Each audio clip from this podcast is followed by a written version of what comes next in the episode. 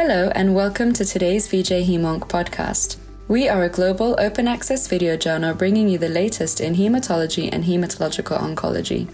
In today's podcast, we take a deep dive into treatment updates and challenges in lower and higher risk myelodysplastic syndromes, where you will hear from several experts who discuss the latest data presented at the 2023 ASH annual meeting. First, Rena Buckstein shares insights into unmet needs in lower risk MDS commenting on red blood cell transfusion dependence. The biggest unmet need in low risk MDS is still red blood cell transfusion dependence. We, um, we saw earlier this year the um, approval of luspatercept in the United States of luspatercept for frontline use in transfusion dependent patients with lower risk disease, um, showing superiority over EPREX in uh, alleviating red blood cell transfusion dependence. Um, and majority of groups do seem to benefit. Um, it's still unclear whether or not patients without ring sideroblasts benefit in a superior way to luspatercept, although presented at this meeting was you know longer term results that suggest that perhaps there are even in the um, non-ring sideroblast patients longer response durations to luspatercept than to EPREX. Um, but I think uh, a- another um, study that was presented yesterday, um, meeting the unmet need of red blood cell transfusion dependence, was the study by Moshe Mittelman of the Matterhorn study of roxadustat. And initially, you know, the press release was it's a negative study, it's you know dead in the water.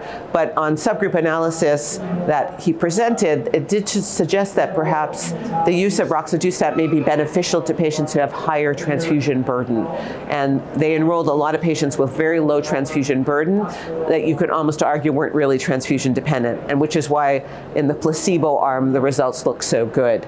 And but in patients that are bona fide, really red cell transfusion dependent, there was a signal of activity, roxadustat. So I'm hoping that, that there will be further drug development of that, you know, pursuing that as an option because we still have a limited repertoire of options for treating. Um, you know, we've got EPREX, we've got um, luspatercept, we've got um, imetelstat, although it's not yet approved, and you know would have the more agents we have, and perhaps used in combination, the better our options at um, eliminating red cell transfusion dependence and and and keeping red cell transfusion dependence at bay for as long as possible.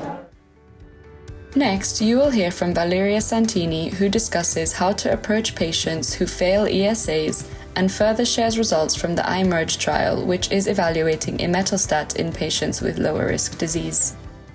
What we know since uh, more than one decade is that uh, 60% of our lower risk MDS patients can respond to ESAs if they are uh, selected according to the variable we already know since a long time. That is uh, uh, level of uh, endogenous EPO below 200 units liter uh, lower risk, possibly non transfusion dependent, and without cytogenetic abnormalities. So these are the patients who will respond for sure, but uh, the response can cannot last forever. So the patient who fail, they lose response and their uh, hemoglobin is declining progressively, sometimes really um, going back to transfusion dependence this is something that we should avoid.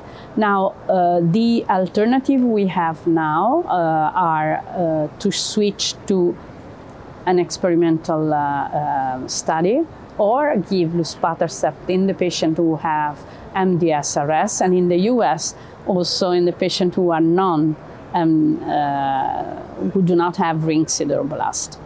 When should we do it? Before I declare a patient a failure, I treat a patient uh, at least for three to four months with uh, uh, optimal dose of ESAs, that is 30 or 40,000 uh, units of uh, uh, per week. Sometimes we double the dose, sometimes obtaining a better response. But this has to last at least for three to four months before we can say that the patient is not responsive.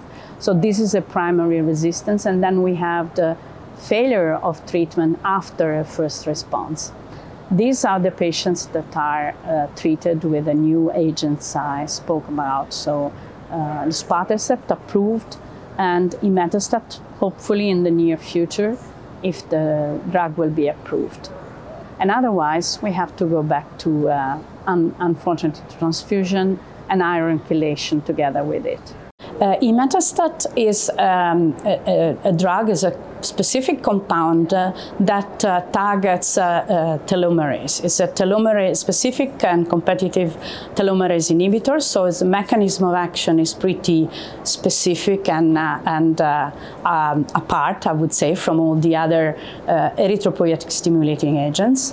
Imetelstat was um, evaluated in patients with lower risk MDS patient, high transfusion burden, so more than six units of red blood cells in eight weeks.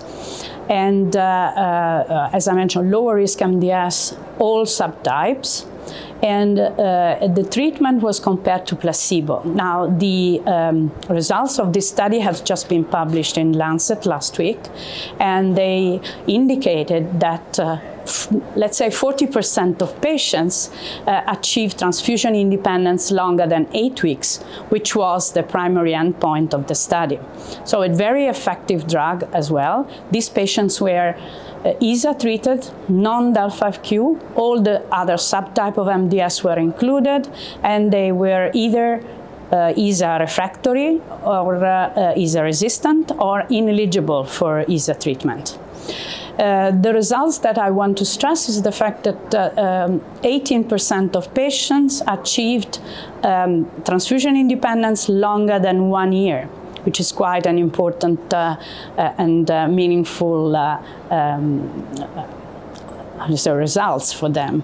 And um, Another very interesting uh, feature of imetelstat is that it uh, it seems to have uh, disease modifying activity, meaning that responses correlate with decrease in uh, um, in uh, the variant allele frequency of specific mutations, somatic mutation like uh, TET2, ASXL1, and DNMT3A, which are the most common ones, as well as uh, SF3B1. So their VAF, their variant allele frequency decreases more than 50%, much more frequently in patients who are uh, responsive to the treatment. The same is true for a correlation with achievement of cytogenetic complete response and response. There is uh, therefore not a strict correlation with the specific uh, mutation for response, but is indeed important to consider that this drug um, is inducing uh, slight myelosuppressive, uh, myelosuppression, and this could be correlated also with this, trying, uh, this kind of responses. Next, Amer Zeidan gives an overview of clinical trials exploring the use of luspatercept in patients with lower risk MDS. Yeah, so luspatercept uh, is a protein. It's a fusion protein that targets the ligands of the transforming growth factor beta pathway. Those ligands have been shown in patients with lower risk MDS to drive ineffective erythropoiesis, leading to anemia in patients with lower risk MDS. And indeed, uh, the use of luspatercept has been shown in phase two data in the PACE trial to improve the rate of transfusion independence. And subsequently, in the MEDALIST trial, which was a randomized study of luspatercept against erythropo- against placebo after ESA failure, uh, to lead to transfusion independence in almost 40% compared to 15% of patients.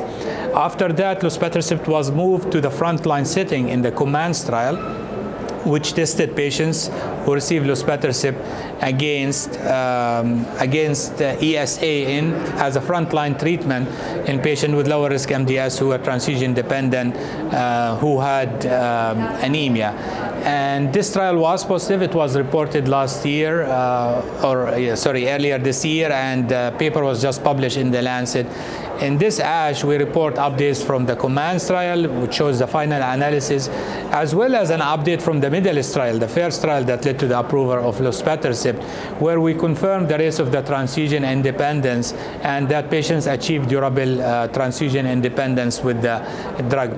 I also like to point out that we have a trial that just started, another large phase three trial with the drug called the Element, which will look at patients who are not yet transfusion dependent. So those are patients who have symptomatic anemia, similar uh, to the COMMANDS trial, but they are not yet needing transfusions, and the similar randomization to luspatercept versus EPO. And I think this could be a major change in the um, landscape of management of lower risk MDS because historically we have not treated patients with lower risk MDS who are not yet uh, transfusion dependent. So if that trial is positive, I think it could be a major uh, change in the way we think about management of those patients.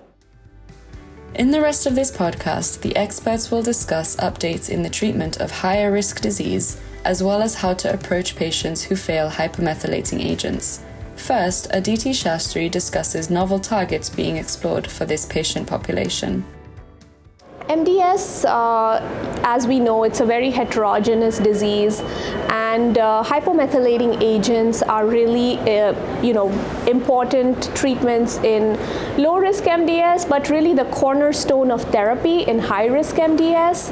And in patients with high-risk MDS that fail hypomethylating agents have a poor prognosis and definitely need better treatments at this time. I would say our priority as a medical community treating MDS is really to offer the best possible care to our patients.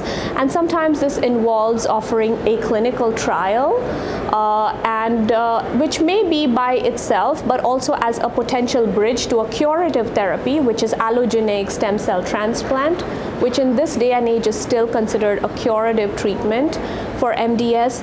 Beyond the HMAs, there are some interesting uh, agents which are currently in clinical trials and appear promising. One of them is an immunomyeloid therapy called sabatolimab, and uh, this is a drug which targets a specific target on the surface of the leukemic stem cells as well as the T cells called TIM3 and it enhances antibody dependent phagocytosis and re reduces the amount of leukemic stem cell renewal.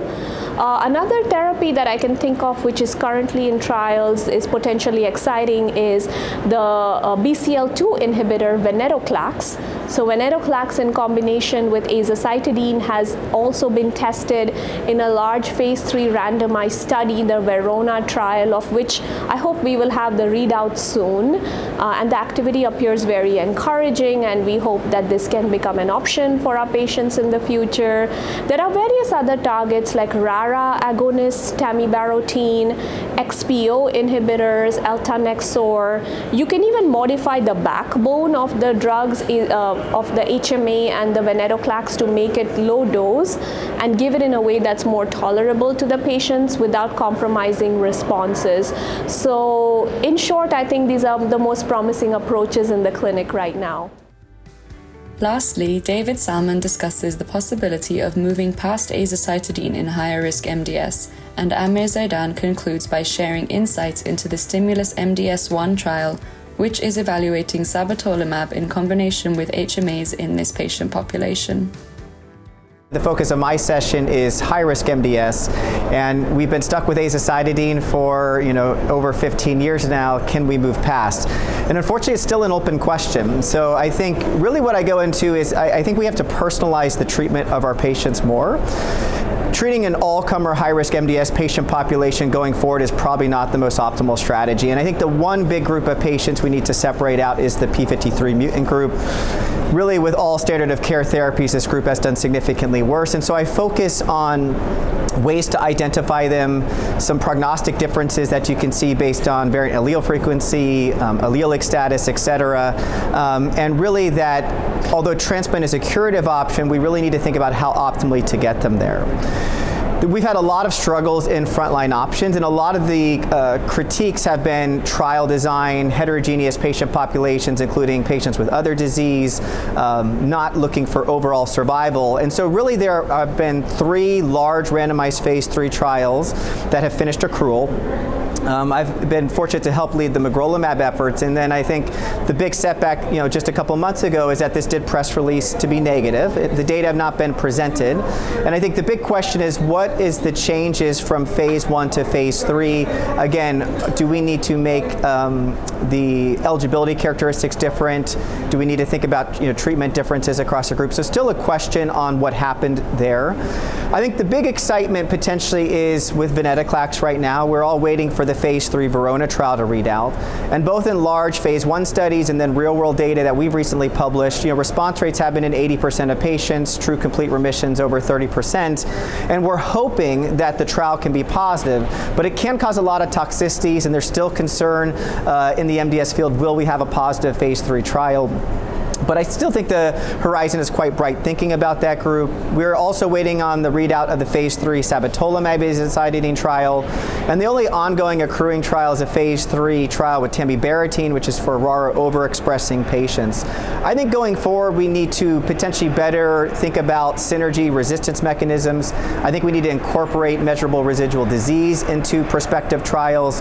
And again, hopefully we'll be changing the standard of care soon, but the, the jury is still out on that. Sabatolimab is uh, a monoclonal antibody against TIM3. TIM3 is overexpressed in leukemia stem cells and blasts, as well as in T cells in patients with uh, high risk MDS.